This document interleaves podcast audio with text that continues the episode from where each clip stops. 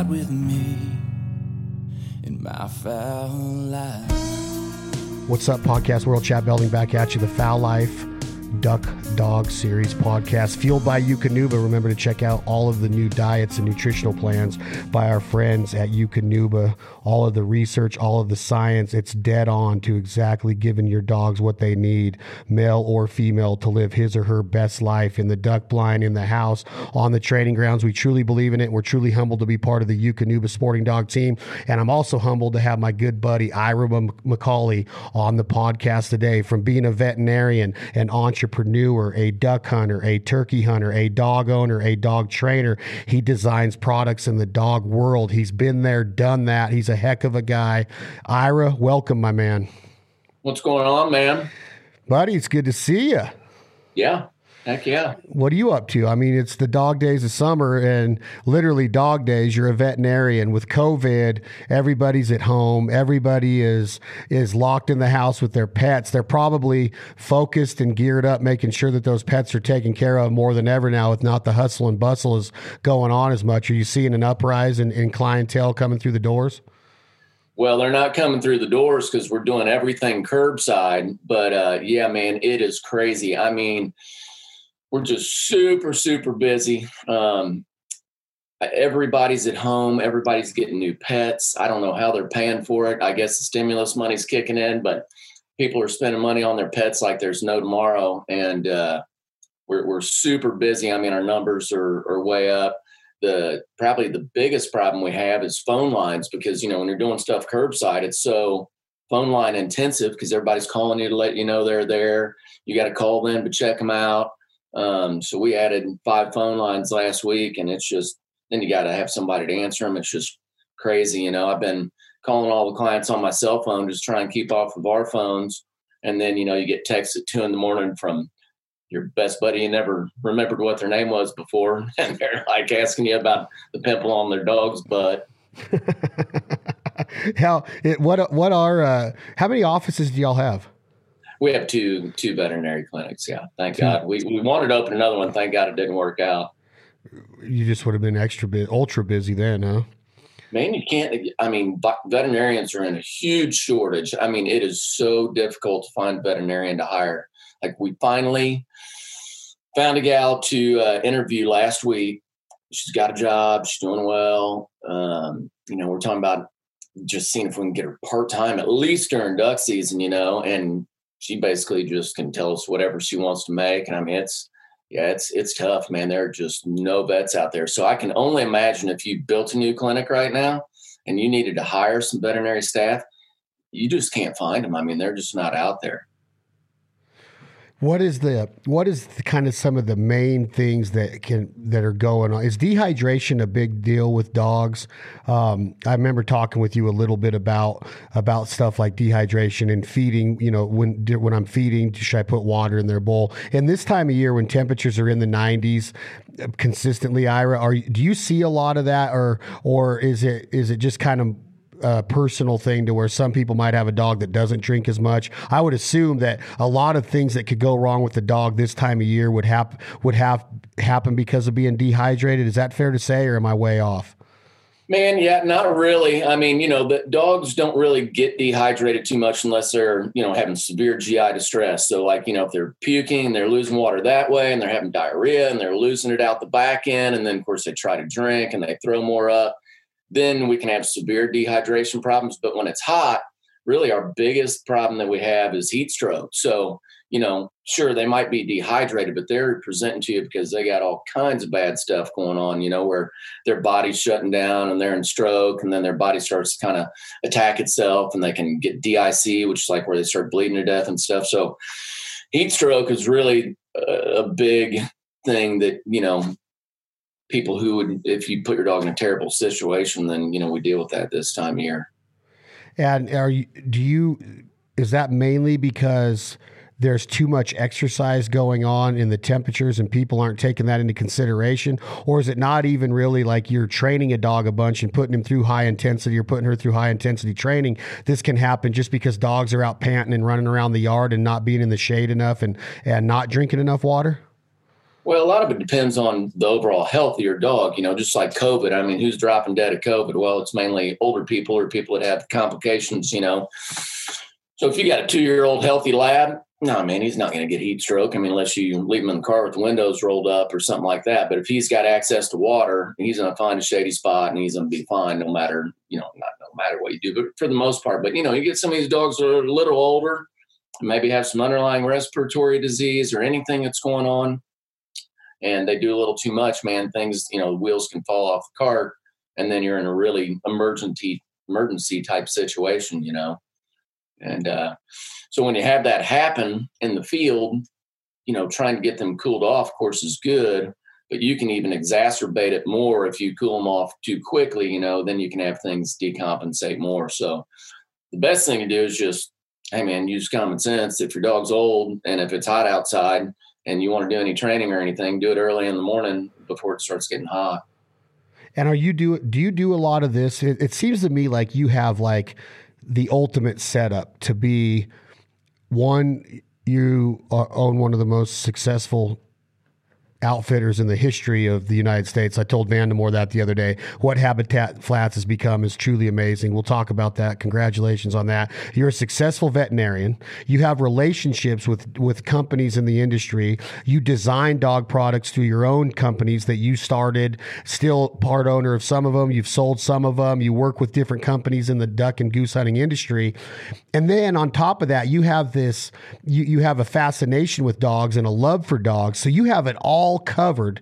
And on top of that, you can literally analyze a dog from A to Z with health. So really you have like the master's degree, right? To be the ultimate duck hunter, dog trainer, dog handler, dog owner, dog lover, dog product designer. You kind of know all the ins and outs and the, the, the little intricate details what it takes to make sure that that dog is living his or her best life. And so with that being said, is is is, is a huge priority for you? Is your daily routine even when you're not in that veterinarian hospital? Are you thinking about dogs? Are you working with dogs? Dogs, having dogs around? Are they riding in your trucks? Are you an overall dog lover year round, Ira? Oh yeah, I mean, you know, dogs have been great to me. Hopefully, I can give a little bit back to them, you know, by trying to keep them more comfortable at home and safer in and out of the field and all that stuff, you know. But, um, you know, you've got all your sporting dogs, which hold a special place in all our hearts as hunters, you know. But then you've got the pit bulls that come through and the Pomeranians and the Chihuahuas and the puppies and the old ones that have splenic masses and whatever. And, uh, you know, they're all special and enjoyable to see, except for the rare one that, you know, really is just not a, not a great contributor to society. But, uh, yeah, man, I mean, especially now, like with curbside, you know, when people come in with their dog, it's kind of weird because a lot of those dogs are kind of a little more uneasy because they're not sure if they need to be protective or whatever. You know, they're paying a lot of attention to their owner. Now that the owner's out of the deal, we bring the dogs in and win them over with some treats, and they're like, "Oh heck, you're a good guy. You're my best buddy," you know. And then we're right off to the races. So, yeah, do- I mean, dogs, puppies. If you don't love them, there's something wrong with you. So, with that being said, do you have other dogs in your family that aren't labs or sporting dogs, duck dogs per se? Oh yeah, we've got so I've got my main hunting dogs. My old dog Sadie, she died last year, and so I've got a replacement for her named Cash. She's really a nice dog, man, super easy. Um, then we have a mutt. We, you know, the kids and wife just had to have a mutt nine years ago. Trixie, she's a killer. She kills deer, coons, anything comes in our yard, she kills it. she's a golden retriever border collie cross. And then as of last week, we got a freaking miniature wiener, little wiener dog. So now we got a wiener that's living in the house. You know, we've never had a house dog before, so I'd pick up poop on the carpet by my feet this morning. It's uh, a little different than what we're used to at our house here. So you got the pets going, you got the sporting dogs going. What is it? What kind of attention do you give Cash? What kind of um, when Sadie was alive, and I'm sorry that she's gone, but she was a heck of a dog. What kind of attention does a guy like Ira McCauley you know hang his hat on with a sporting dog. Let's start there. Is it uh, is it a vip lifestyle that these sporting dogs because of what they give to you in the field do you is it the ultimate care that you give these dogs on a daily basis? Because i imagine that you have to be paying attention when you when you're hunting over that high caliber of a dog you have to always be paying attention to their well-being all year round right? Well i mean I guess first and foremost, I mean, Cash my buddy. So everywhere I go, she goes. She's always with me, you know. And so, I mean, when, she, when I'm at the office, she's on some sort of a climb in my office, you know, and um, we do a little bit of work before work, you know, we'll just nothing big, you know, do a little work in the parking lot or field next to it or somewhere on the way there. And, um, you know, so she's got good off button. Uh, so she's easy to have around, easy to take wherever. Um, but then from a, a health standpoint, I mean, you know, most of our dogs are healthy unless they have allergy issues or knee issues or whatever. Luckily, so far, she's been a very low maintenance dog from a health standpoint, you know. So she kind of plug and play, do the routine stuff, and uh, really haven't had any any issues with her. I wish I could say the same for all of our sporting breeds, you know. It, it, anytime you buy a puppy from a health standpoint, and I'm not saying you can't stack the odds in your favor, but it's always a little bit of a crapshoot. I mean, genetics are what they are, you know, and just because you buy some wonderful pedigree dog, you could still have a cruciate ligament rupture or, you know, any, or allergies are very common, you know, uh, any number of different, different things. So, you know, when we get dogs with those special things going on. Those are the ones that require quite a bit of extra care. You know, the ones that are healthy, you feed them a good quality diet, make sure they have plenty of, of water, treat them fair emotionally and physically. And, you know, the majority of them aren't going to take that much until they get older when you start moving into duck season, Ira, and you start to put put a different hat on, and you become one of the guys that are entertaining over at Habitat Flats and your different lodges there what roles does Cash play and other dogs? What role did Sadie play? Vandemore's dogs, your brother's dogs. Are they entertainment for the guests? Do they get really friendly with all of the clients? Are they very disciplined where you got to keep them in kennels? Are the clients allowed to bring their dogs and hunt over them, or do you require them to leave them at home so you guys have control of the hunt and the dogs going out in the decoys to get the birds? How does it work at Habitat Flats as far as the dogs go? Well, I mean, you know, yes, we allow clients to bring their dogs, um, but but we preface it with, hey, if you're going to be the guy and your dog's going to be the dog, then you are in charge of getting cripples. You're in charge of shooting cripples. You're in charge of being proactive and going out there and you know helping to make the hunt stay efficient, right? So we don't want some guy blowing his whistle for 15 minutes trying to work his dog in the corn where the dog can't even see him. You need to be out there shooting cripples and all that, right? So we give them some direction on if you want to be the guy, here are expectations. And no offense, but if it's just not working out, then you're going to have to put your dog in the truck. And in all fairness, you got to remember that these guide dogs, man, they, I mean, they're hunting the same spots over and over. They know the deal. They know what the duck's going to do before the duck knows what it's going to do. They know how to get into the blind. They know how to get out of the blind. All, all those little things that you would learn, a person would learn from doing the same thing over and over again. A dog learns. So, you know, guy might show up with the greatest retriever in the world in, let's say, a hunt test setting or whatever. He still had never hunted that hole. He hadn't been in and out of that box. He hadn't had, you know, eight guns going off.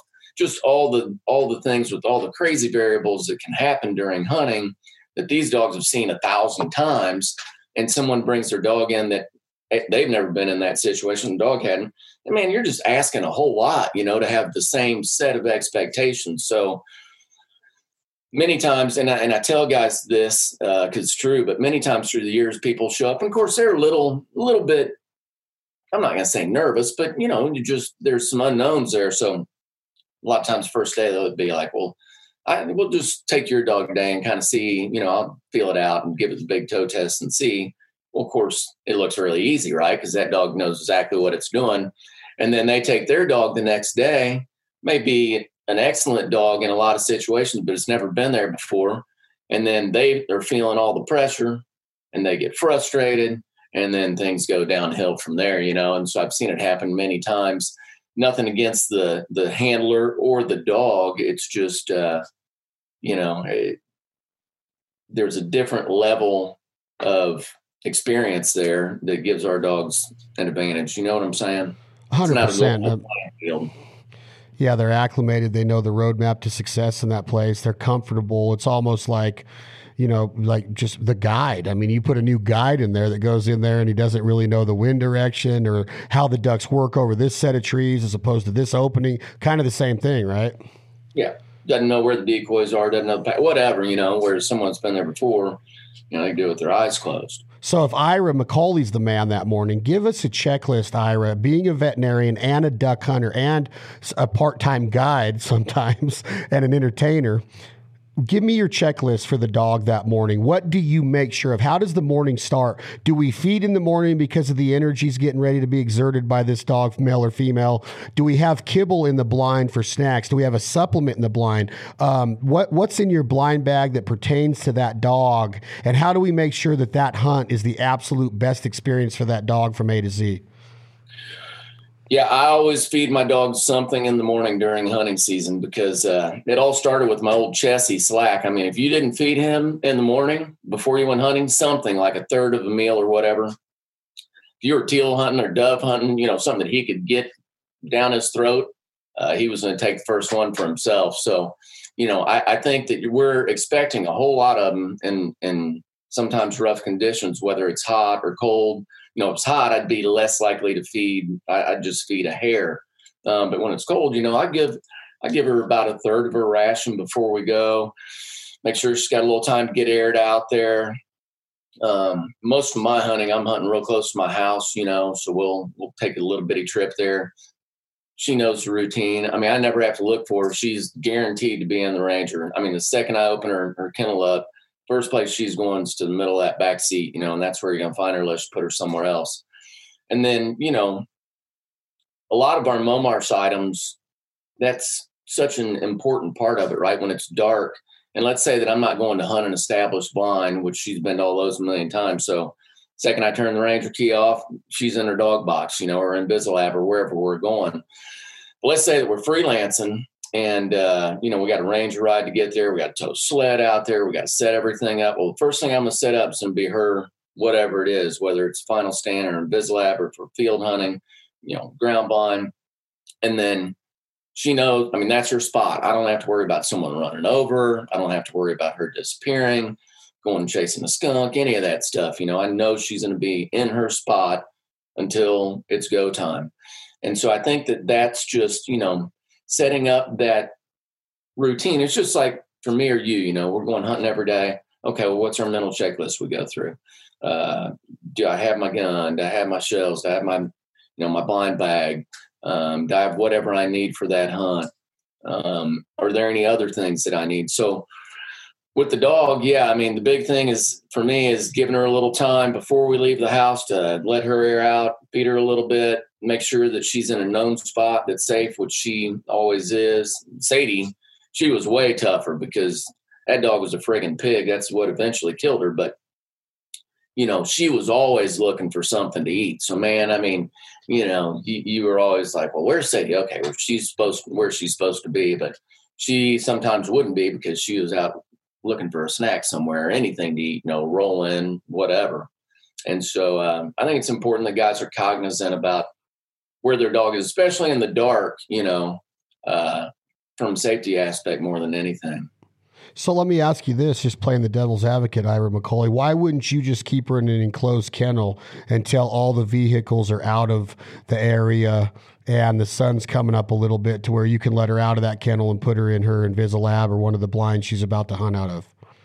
A lot of times it's planes, trains, and automobiles. You know, we might take my truck, which she would be in a box there, from my house to you know our farm that I hunt the most, and then she goes in a Ranger, and then she may be in a sled or a boat to get to where she's going, and then once we get there, we may have to construct something, or we may be hunting something that's modular. You know what I mean? So we really don't have the room for a kennel in a lot of those situations.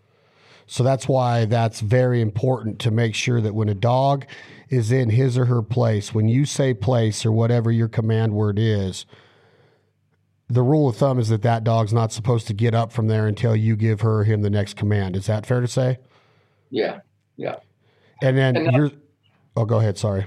Oh, I was just going to say. I mean, I can't tell you how many times I've gone and like with Sadie, she'd run around, you know, and and half the time, sun come up, I'd already have three ducks. You know, I'm like, stop bringing me ducks. Get in your spot and quit bringing ducks to me. You know what I mean? Oh yeah. And I got to do something with them. Well, I guess I get to shoot one today. Get that your limits down to one now. What what when you're in when you're dur- during the hunt? You're not guiding when you're at Habitat Flats. You're not a guide, right? You're not per se taking a client out. You're are you mainly hunting on your own? Do you jump yeah. into some groups? Yeah, I haven't really guided unless there's some sort of a you know issue, someone's sick or whatever for man, I don't know, probably five years, four or five years, or sometimes some of my old friends, you know, that I took forever, they come in and I'll take them, you know, have them come with me or whatever. So when you're doing that part, now you're guiding, you're calling the shot, you're watching the ducks, you're eh, are you are you handling the dog too? Because it's a lot of work to take pay attention to all of that. So now here's where training comes into effect, right? Ira, you have to have a dog that doesn't need all of your attention the whole time in the blind and that you know is going to be there as soon as that gun goes off. She's not going to break. He's not going to break. Duck, duck, duck, blind retrieve, hand signals, casting him or her back in the blind efficiently to where you're not messing up the next flock. That's a lot of work, a lot of responsibility. What what are some of the hints that Ira McCauley would give to people? How do you get better at that? Because it's not as easy as a guy like you or Vandemore would make it look with hunting as many days as you do. So, what are some tips that you could tell somebody to get more efficient at that? Of be, calling the shot, call using your duck call, making sure guns are all safe and loaded in the right positions and pointed in the right positions.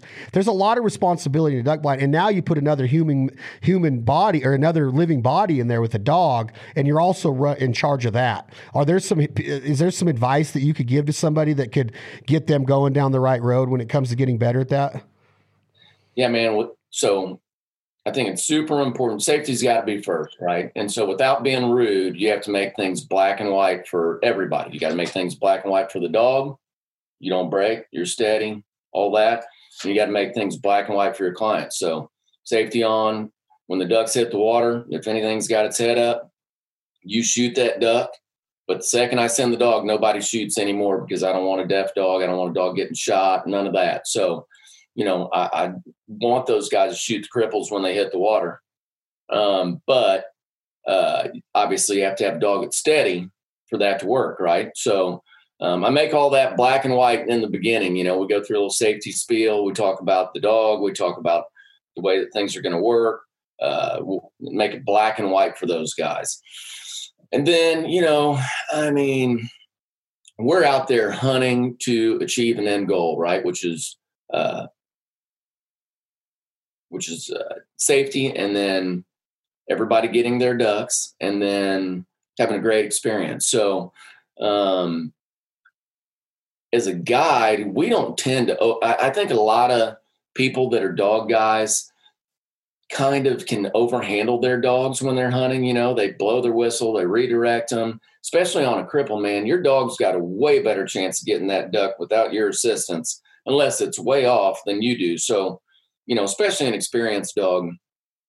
If I saw a cripple hit the weed somewhere, um, there's no reason for me to blow my whistle when that dog gets on that bank over there because I don't know which way it went. I don't know what it did from there. You know, when a duck hits the ground in the weeds, I'm not going to handle my dog once it gets to the area of fall because the dog's got a nose and it's there. I'm standing 100 yards away in a blind. I have no idea, you know. So I I see that so often where guys are blowing their whistle, you know, micromanaging the line that the dog's on and all that. And for a meat dog in a hunting situation where that dog's got to pick up 32 ducks today, let the dog do its thing. I mean, if you got a cripple, get out there and help it.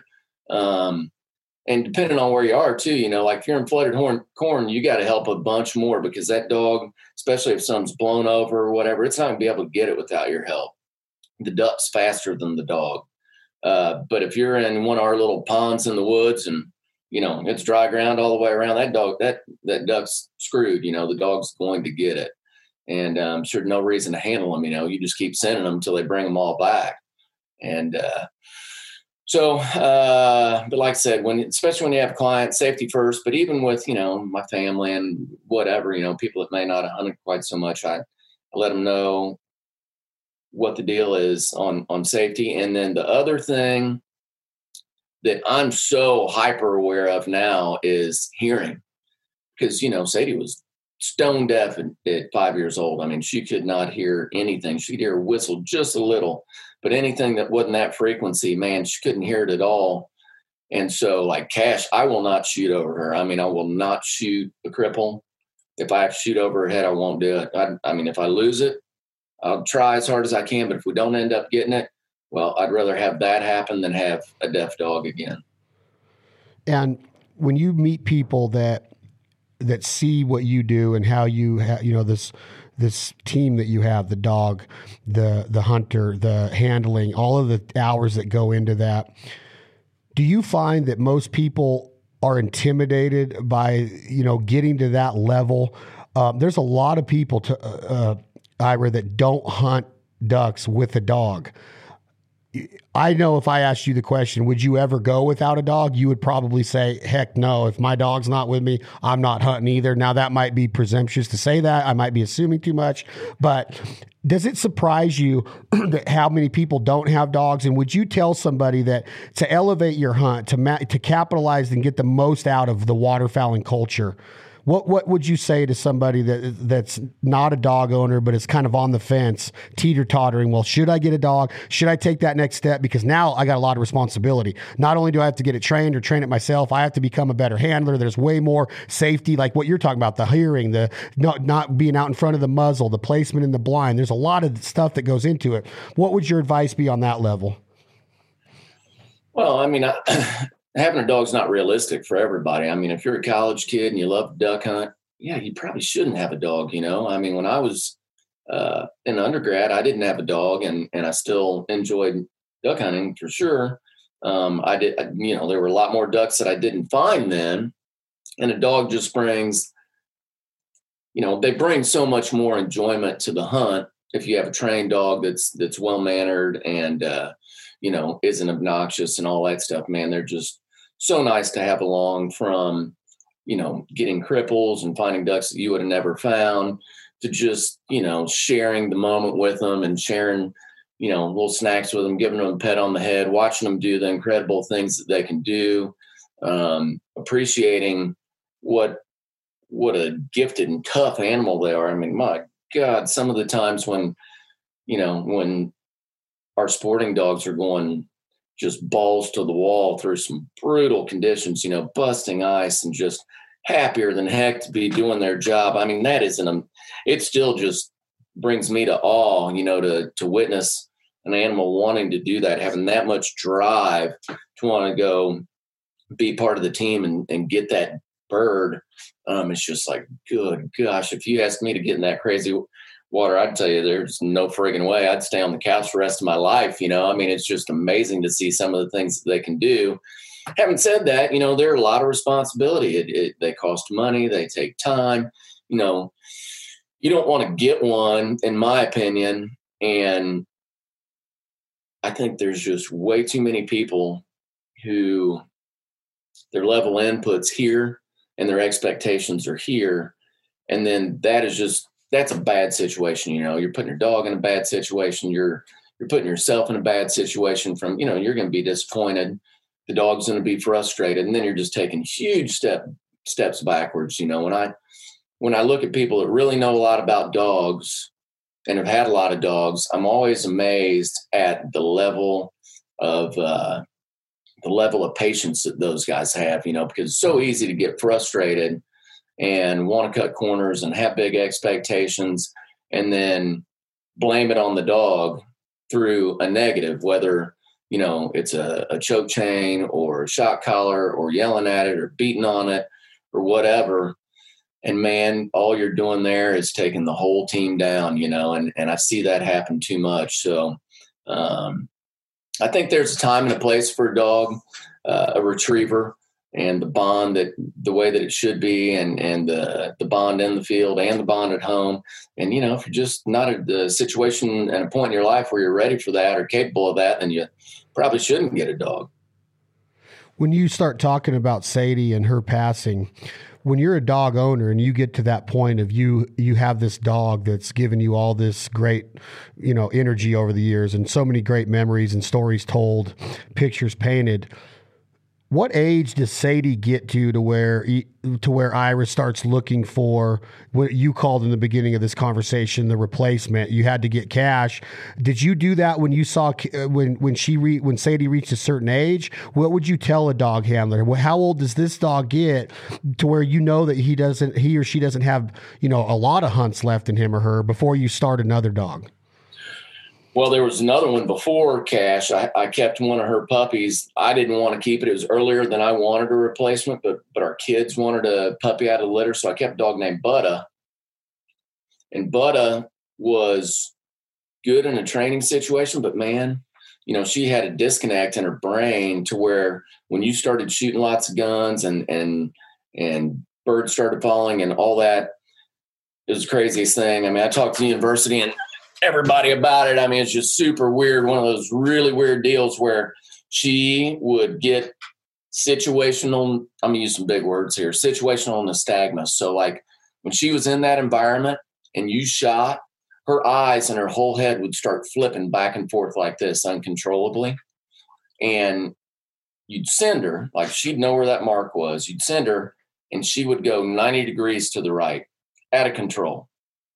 She'd go about between 50 and 100 yards and then start to regain control, come around, get the bird, but still just like on the merry-go-round, man. You know, she'd fall in the blind and fall over. And so I finally just gave her away as a pet dog and started back over with cash. But, you know, I think that age to do it, be looking for replacements in that seven to eight year old time frame. When is a dog's prime, Ira?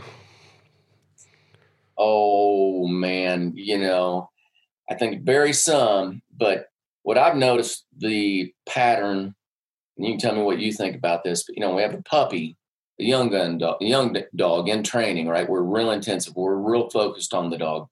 So year one, the dog's got a pretty good base, but certainly not finished. Year two, that dog's pretty polished. I mean, it's had a lot of recent training under its belt. Um, you've been focused on working with it. Probably from a, a, training and handling standpoint that's probably the best that most dogs are going to be because you've been putting the time and effort into them they may not have the most hunting experience yet at that point and their drive is probably going to go up more. But i'd say you know that's probably when they're they're at their peak of actual sit on the whistle take your casts, all that stuff, because we've been doing a really good job, you know. And then after that, most guys aren't going to keep them in year round professional training, right? And then you're busy with your life. And so maybe you're working your dog a day a week or, or whatever. And so, from a handling standpoint, I think things start to go downhill for most guys there, uh, unless you're really into it, you know. Um, but of course, your dog's get more and more experience. So, you know, I'd say somewhere between three and seven is probably the peak. You know, they get seven and you're, you know, you're feeding them and and just not probably doing a whole lot of intensive training with those dogs anymore. You know, you're looking forward to the next thing or whatever. What That's do you very, think about that? I don't know. That's very interesting the way that you answered that question with the with that everyday training and being able to take a whistle and a cast and and and and, and, a blind and all of the things that they do it's very interesting for you to put it into that time frame. And then as you get into their hunting days you might have them at home with an owner that's not an everyday trainer one day a week out of seven because of the hustle and bustle of life. So that dog it's like riding a bike for them in a lot of ways but without the consistency of the everyday training um, they can get they can get out of shape they can get out of practice they can you know get interested in other things like butterflies huh? Get sloppy on whistle sits, get sloppy on casts, you know. But they already know it, so we become lackadaisical about enforcing it. And like you said, training, you know, and so then we're just not putting in the ass time and they get sloppy, you know. It's so interesting to hear that because now you're right back to that analogy of what your expectations are with the input. Even though that dog had a lot of money invested in him or her in training, and she come and comes from a good bloodline and a pedigree, right, and a breeding. Now all of a sudden they're at that three and a half, four years old, and they might be going backwards a little bit as far as of of being able to take the right cast or the whistle. And now that might now their instincts are going to kick in, their energy is going to go up, their desire to go might you know increase, like you said. But as far as like the the ins and outs of knowing what they're supposed to be doing might go down a little bit. It's almost like would it be called a hunting dog IQ? Does their IQ go down when they're not getting as much practice and it, with the training uh, after that initial step? Well, I mean, I'm not a golfer, but I'm sure it's just like playing golf. You know, if you're playing every day, then you're probably going to be more consistent than if you're playing three times summer, even if you played in high school all the time. You know what I mean? I had an experience in Canada last year along these same lines, kind of, Ira, where I have a yellow named Duff and had really good training, um, young, and I stayed on it, was kept practicing with not as much nearly. Um, went to Canada, and the first day out, we're in water. Doesn't happen a lot in Canada where we're at in Alberta. We're usually in peas or some kind of weed or something. About after 10 retrieves, I, I start to see a slowdown. This is a high energy dog, loves to perform, loves to please. I start to see a slowdown. Then I start to uh, realize that his tail is completely down and he's not wagging it. He's not doing anything. And when he's swimming, he's swimming real slow. So I started to do some research with some of our trainers and asking about this thing called drop tail. And what causes this? Talk to us a little bit about what the tail is used for on a sporting dog in a swimming situation, like the boat motor and, and, the rudder and all that. And what happens? What what did I do wrong? What went wrong on that hunt? Was it the temperature of the water? Was it him not swimming enough leading into that hunt? Was he out of shape and his muscles around the top of his tail where it connects to his ass and his body weren't ready to go? Is it all of that? Talk to me about drop tail a little bit. Yeah, so it's called, you know, cold tail or limber tail or drop tail. There's a lot of different names for it, you know. There's a lot of factors. So like some dogs will never get it, you know, just won't ever get it. And then other dogs will get it the first hunt of every season. And then other dogs will get it, you know, after a long car ride in a cramped up space and then a big day when it's super cold, you know. So you can't necessarily paint it with a broad brush all the way across, but it's very common in in uh, in our retrieving breeds. In fact, Cash had it really bad. I don't know. Here about three weeks ago, took her to City Farm and she swam after the, the, boys were tubing behind the jet ski there for hours, and she was out there swimming for like three hours. Buddy, next three days, I mean, she was biting her tail, and oh yeah, she just was so unhappy, you know. But um, especially if they're not getting trained a lot or not doing a whole lot in the summertime, you know, of of intensive training, and then they really overdo it. So it'd be like, oh, I, you know, sitting on the couch like I normally do, and then going out and running a half marathon. Well, buddy, I, would have limber tail also. You know, I, would be dragging around and popping ibuprofen, and uh, basically that's what it is. But yeah, it's where the tail and the upper gluteals come together, and I mean those dogs get super painful there. So you'll see them, like you said, the tail's hanging down, it's not wagging. They'll circle around, lay down, get up, and uh, you know it's really uncomfortable for them. And there's other than pain meds, there's not a whole lot you can do about it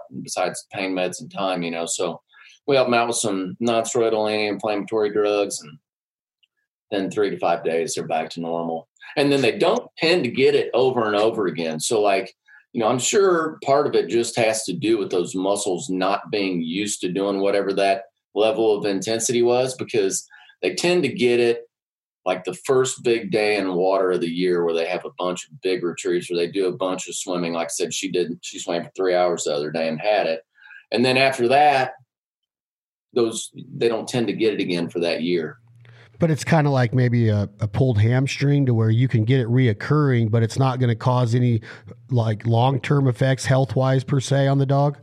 Yeah, no, it's much more like just sore muscles. You know, I mean, that's what it is inflammation of those muscles. And uh, I think that's why we tend to see it once and then we don't really see it again, or, or we wouldn't see it's near the intensity. You know what I mean? It'd be like, you getting up, you know, let's say you, you did an exercise and you got up and ran a 5K well, you're going to be really sore that first time, crippled, you know. And then if you ran a 5K three times a week, you'd probably be fine after that. You know what I mean?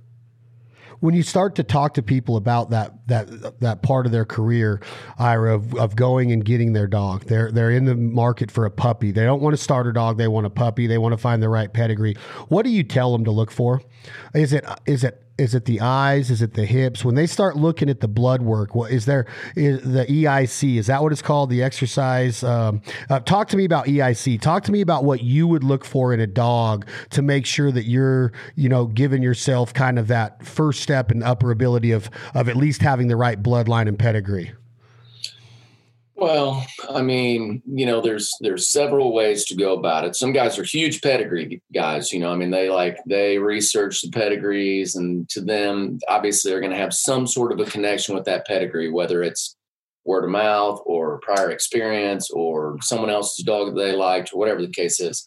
So some guys go about it pedigree wise some guys go about it on word of mouth, like, "Hey, Joe's got a good dog, and and Mary's got a good dog, and they're gonna have a litter." And so some people go that way. Some some people go about it, especially in today's world, by their experience with that dog, right?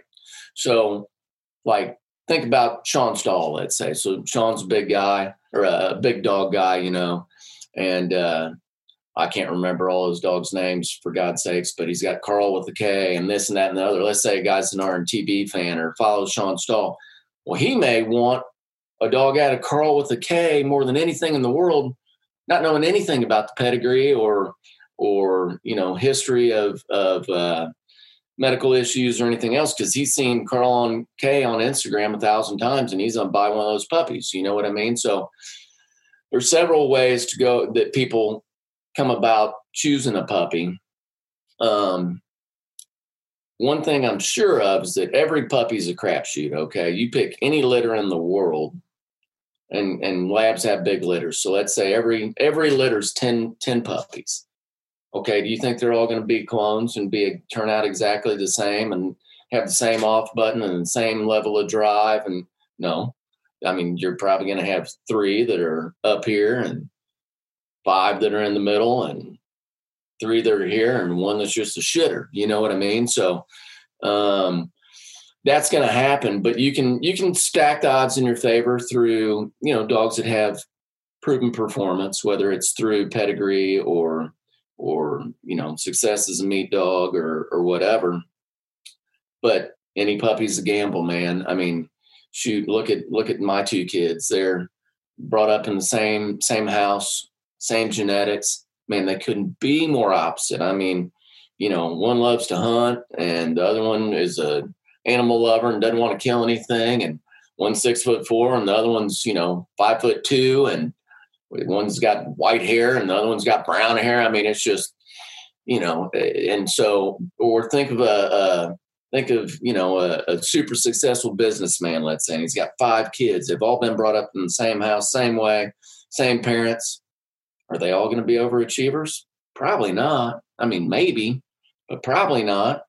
You know, they all went to private schools and had, you know, things given to them on a on a silver platter. One of them's probably going to be a drug addict. you know, I mean, that's just the way things go. So, again, expectations and reality aren't necessarily the same when you're talking about a dog. I mean, you know, you're going to have some that are going to be really good and some that are going to be, you know, washouts like Buddha. I mean, Buddha needed to go to a pet home. And uh, so, you know, every puppy's a crapshoot. You just got to buy it, try to be fair to it, give it the best, you know, nutrition and healthcare and above everything else, I think, is have realistic expectations and treat the dog fairly. Don't put it in bad situations and be patient with it. And your chance of having a good good gun dog on the backside are way higher.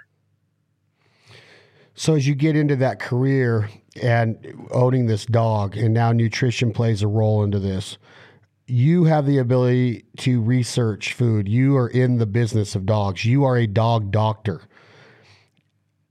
Why do you feed Eukanuba when you could be feeding any dog food in the world that you want. You can afford any dog food that you want. You've lived a successful life. You're a hard worker. You can go out and buy any food that you want. Why, when I look up Ira McCauley, why do I, when I'm around you, I see you feeding Eukanuba? Is there a reason? And would you like hang your hat on that and tell somebody, this is why I feed it and this is why I think that you should? Well, I mean, you know, Eukanuba is not brand new to, to our world. You know, they used to have a very large presence in the sporting dog and hunting community, um, you know, a decade, two decades ago. And, and certainly uh, I was very experienced back then with, uh, with dogs and, and that were eating Eukanuba and they performed well and they looked, they looked good and all of that. I mean, in today's world, there are plenty of good foods that are out there, but I think what sets Eukanuba and their sister company Royal Canin apart um, from many of those diets is that they practice what they preach. So they're, you know, they're making a premium product, but they're also making sure that that premium product, you know, they're on the leading edge of of R&D and product development and quality control and all those different things. I mean, you come to our office and we don't sell any maintenance diet. So you can't buy Eukanuba there. You can't buy any puppy food, regular dog food, any of that stuff. But you can sure buy a whole lot of Royal Canin there because, you know, Royal Canin has all kinds of veterinary diets that are made for this disease process and this problem and that problem. And they're on the leading edge doing all that stuff. And, you know, a truly upper echelon of food. And Eukanuba um, subscribes to the same line of thought a list of ingredients and does the research to make sure that that they're giving the dogs all the nutrients and building blocks they need to be successful in the field when when conditions are tough. Man, you think of the things that we ask our retrievers to do, not only in the super frigid times, but also in the heat, you know, dove season, feathers in their mouth, all that. You know, we need a dog that can handle all those stresses physically, emotionally, all that, and still be comfortable and have a good experience and and do the things that we're wanting for it to do and that it's wanting for itself, you know. So what kind of results have you seen over your hunting career with Eukanuba? Is it is it the energy? Is it the muscle growth? Is it the hair, the coat, the teeth, the gums? What are some of the benefits a dog food buyer needs to be thinking about based on just the food that he or she is putting into that male or female dog, no matter what the breed is? Well, I mean, hey, I'm not knocking every other brand that's out there. I mean, there are some other high quality brands that are out there, and certainly I was feeding my dogs a high quality diet before I went to feeding Eukanuba exclusively. But certainly, like I, also give my dogs dental treats to supplement um, their dental health. And just like with people, some dogs have good oral hygiene. You know, they're never going to have tartar on their teeth, and then other dogs are terrible about it. You know, and uh, so I've had like Cash, even when she was young, man, and, and Butta was really bad about getting tartar. But you know, Eukanuba's got uh, a dental additive to it to keep their teeth clean, and you can really tell uh, when you feed Eukanuba, the teeth are way cleaner um, than they are when you feed, you know, another brand um, for the most part. And, uh, you know, the coats look good. I've had really good luck with stools in my dogs. Um, you know, you can keep the weight on them when it's hunting season. Uh, I mean, there's some changes coming in the Eukanuba line. They're going to come down the pike here real quick. Um, I started feeding one of those diets maybe three weeks ago. And I thought, you know, I'll probably see a change. So she was on 30 20. I thought, I'll probably see a change over the next month. Five days later, my son was like, man, Cash is getting fat. I'm like, holy crap, she is getting fat. So I had to cut her food back by 25% within five days just based on a diet change, which honestly, it kind of blew my mind, you know, that that, that food, that new product that's coming out was that much more calorie and nutrient dense than what I was feeding her before. So there's some big changes coming. I mean, people should be have their eyes open to what's coming down the, the pike there. But uh, you know, the biggest thing to me is that they're not just a company that like so many that are out there that are basically a brand development company where they're printing a f- fancy label and they got a marketing campaign and someone else private label in their food for them and they're not putting any money back into r&d and support and, and ingredient management and safety and all those things like you know a major company like Eukanuba Royal Canin and a couple of others are. I mean, people ask me about niche brands all the time. They're like, "What do you think about Blue Kangaroo or whatever?" I'm like, I, I have no earthly idea. I have no idea. I mean, it's just someone sitting in a cubicle with a computer, writing up some copy and coming up with a pretty bag, you know. And and so I would highly encourage people to stick with you know brands that are have the infrastructure to make sure they've got a well-rounded community associated with the product that they're putting out there. And I love it. And Eukanuba does that. Yeah. I love hearing it put put like that. Um, you know, there's no there is some bias, but not a lot. You're very fair in the assessment. Um, what about the cost, Ira? We we spend this much on a gun and this much on a UTV and this much on a lease and the boat and a lodge and a trip and a plane ticket and um, this jacket, these waders. I mean, it's expensive to be. This podcast is wrapped around duck dogs, so it's expensive to be a waterfowl hunter. It's not. I mean, you could deer hunt for a lot cheaper than you can waterfowl hunting in most instances, right? Well, yes. So you're probably well, gonna do that for God's sakes. what do you tell somebody that is that what your answer is? I mean, look, you're putting all this money into all this stuff, and then you're going to try to cut a corner just based on price. Eukanuba is not outrageously priced. When you start breaking down the cups that you're going to feed and how many meals you're going to get out of that 40 pound bag, is that what's your answer when people get a little bit of that maybe that sticker shock on the shelf? But I mean, it, it, doesn't even factor in. It's not even a drop in the bucket. I mean, you know, most most hunters aren't feeding old Roy. I mean, they're feeding something that's at least decent, right? And so, I mean, shoot, you look at you go grab any of those little niche brands that are that are marketing brands, you know, and they're all going to be as much as you Eukanuba is, but you know, they look pretty. They got cool catchwords. They're grain free. They're you know this, that, and other, whatever the end thing may be, and they've got some kid at Petco telling them what they should buy in a lot of cases. And like like I said a minute ago, you're just way better off sticking with a a company that really has a super well-rounded program that makes sure that you got a great product. So it, it's it doesn't cost any more than anything else. It's halfway decent, you know. Um, I'm not a bud giving my dog an egg roll during hunting season or a cheeseburger for God's sakes if we're in the blind, but um, but that's not nutrition, you know. What's in that pink bag is is truly a well balanced set of nutrients that the dog needs, you know, to perform where we want to perform. So uh, there's so many unknowns. Like I said, you know, people ask me about all these different brands. I have I'm a I'm not a nutritionist, but b I, I don't care. I mean, I'm not gonna go and look at the label on a bag and try to be the expert nutritionist because I'm not that. Even being a veterinarian, you know, I I don't know. I'm gonna stick with something that has been tried and true, and that I know is a uh, a company that is they're they're checking all the boxes for me. I don't need to go check them myself, you know.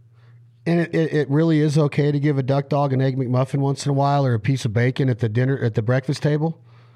You might get a slimy hot one the next day, but uh, it's not going to kill them.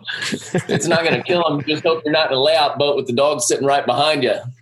with the wind at your back, huh? Oh man, yeah. Uh, give me, tell give one me, real quick. Yeah, tell tell me a story, and then I want another story about some of your best memories of, or just one of your best memories of Sadie in Missouri on a hunt and what it did to you that day. We'll talk about, you know, we'll end it with a, a, a really cool Sadie story. All right. So my brother, his old dog, I can't remember what that one's name was, but he had a Chessie, and this Chessie was a tricolored Chessie. Okay, and he'd knock the dog out at the office, and we had a hairdresser next door, and they would they would camouflage this dog, so it'd be green, black, blonde, brown, every color under the sun. They called him Cambo.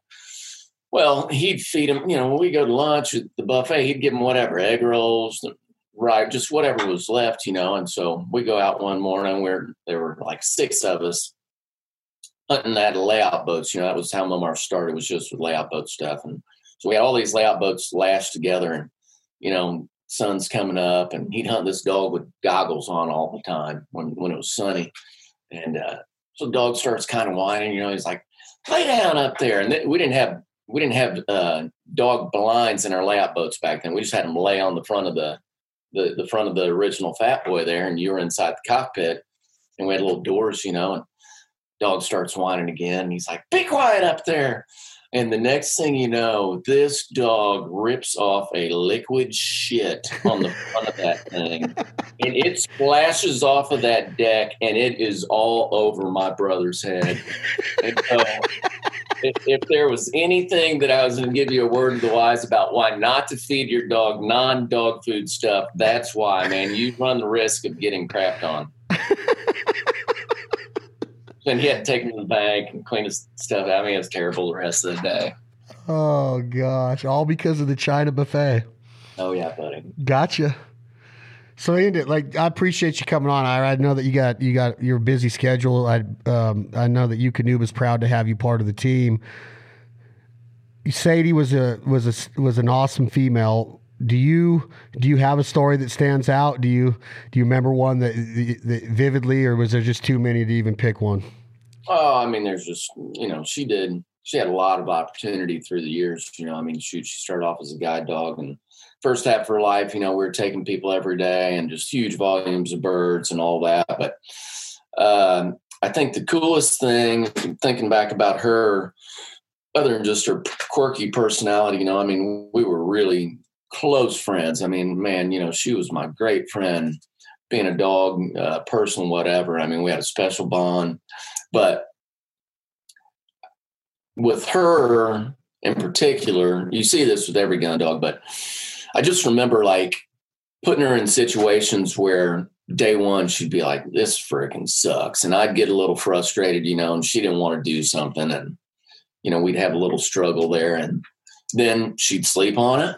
And the next day, it was like, okay, well, I got over that last night. I came to grips with it. And the next day she'd just be like, okay, well, heck, I've done this a million times, you know? And so I think if you're just patient and let them kind of learn and digest things a little bit, they'll, uh, you'll see that happen in most of them, you know, instead of really getting on them and getting too hard on them. But one, one story that I have when she was young, she was probably like 10 months old. And, uh, the day before, you could tell she wasn't having much fun, man. We were snow goose. It was super cold. It was wet. The inside of her le- dog blind was wet. And I was gonna leave her in the truck, and this this old guy said, "No, man, bring her out there." I was like, "Okay, but I might have to bring her back up here. I mean, I'm not gonna make her get in there and create a bad deal." He's like, "All right." So we have this group of geese come in, and they got in there right, and so we shoot like five out of it, you know, and they all fall, and so she gets picked up there, and we're sitting there, and I'm like, she's staring off into the distance there. I'm like, I wonder what she's looking at, and they're like, I don't know. I'm like, did anyone see a sailor or anything? Everybody's like, no, man, everything fell dead right here. I'm like, I didn't see anything, you know. And so she's looking out there and looking out there. And finally, the old guy goes, Well, you might as well send her. I mean, she thinks something's out there. You might as well let her go and see if it's out there. So I say her name, and I'll be dang.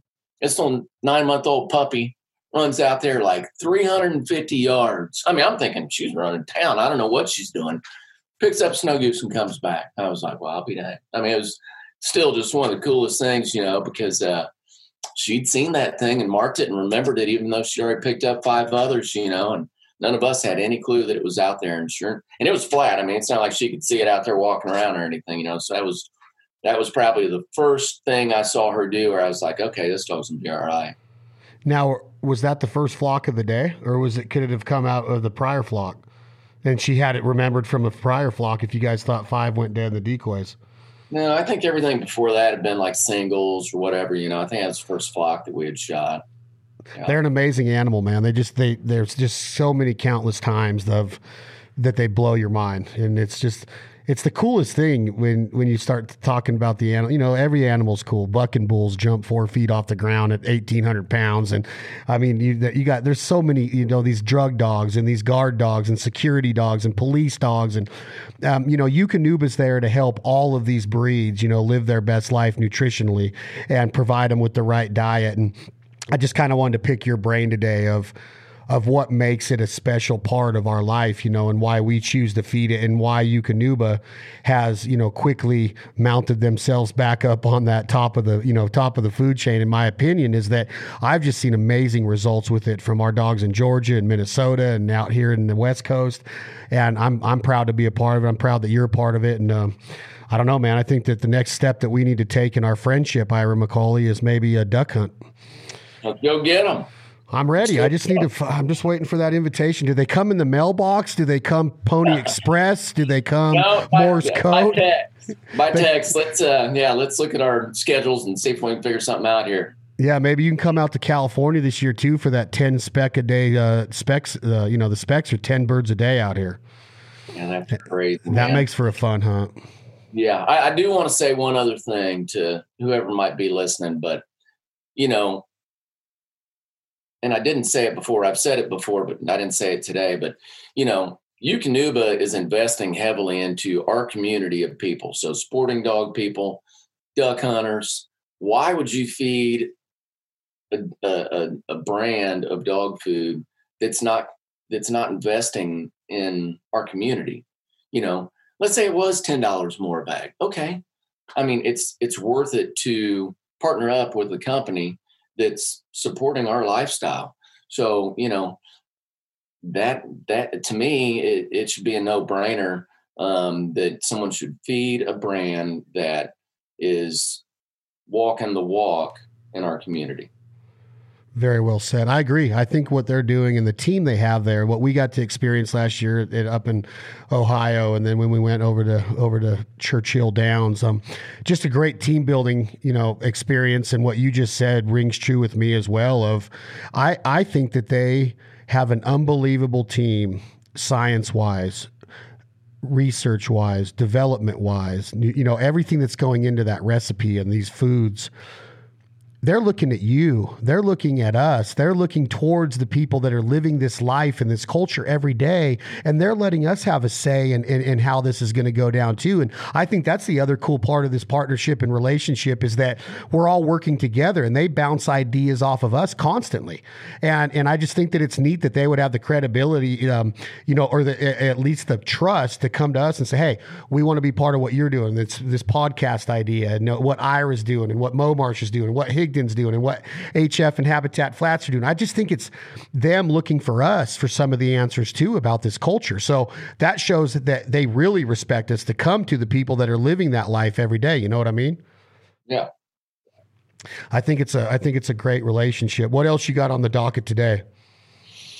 Buddy, this uh, probably just honeydews rest of today and getting ready for the rest of my week, man. It's so crazy at the office. Um, try to get myself organized. Been up you know, we have our own farm up in Sumner in addition to all the Habitat Flat stuff. And uh, I mean, Tony does a lot of the management stuff there, but we do a lot of it ourselves also. So, man, buddy, this time of year, I'm walking on a lot of Jap millet uh, with my feet because you don't want to drive a machine through a lot of these spots. You know, we, we manage them for high water, draw the water off, go through, hand seed them because that millet will germinate like that and you get incredible production. So, it's been hot and we've been doing some nasty jobs with snakes and mud, but uh, come fall, it pays off tenfold. So it's worth it.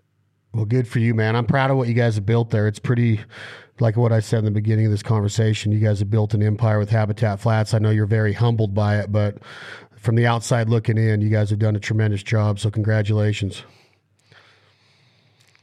That's Ira McCauley, Momarsh, Habitat Flats. He's a dog lover, a dog owner, a dog handler, a duck hunter, a supporter of our culture and our lifestyle. He is a Team Eukanuba member with pride. This has been another episode, another edition of the Fowl Life Podcast Eukanuba Duck Dog series. Fueled by Eukanuba Sporting Dog. Please support the partners and sponsors that support us. Thank you guys so much for subscribing to the podcast. Keep sending us the direct messages on topics that you want to hear right here at Eukanuba Duck Dogs Fowl Life Podcast. I'm Chad Belding for Ira McCauley. We're signing off. Any closing words, my man? No, man. Shoot fast or shoot last, buddy. That's about it.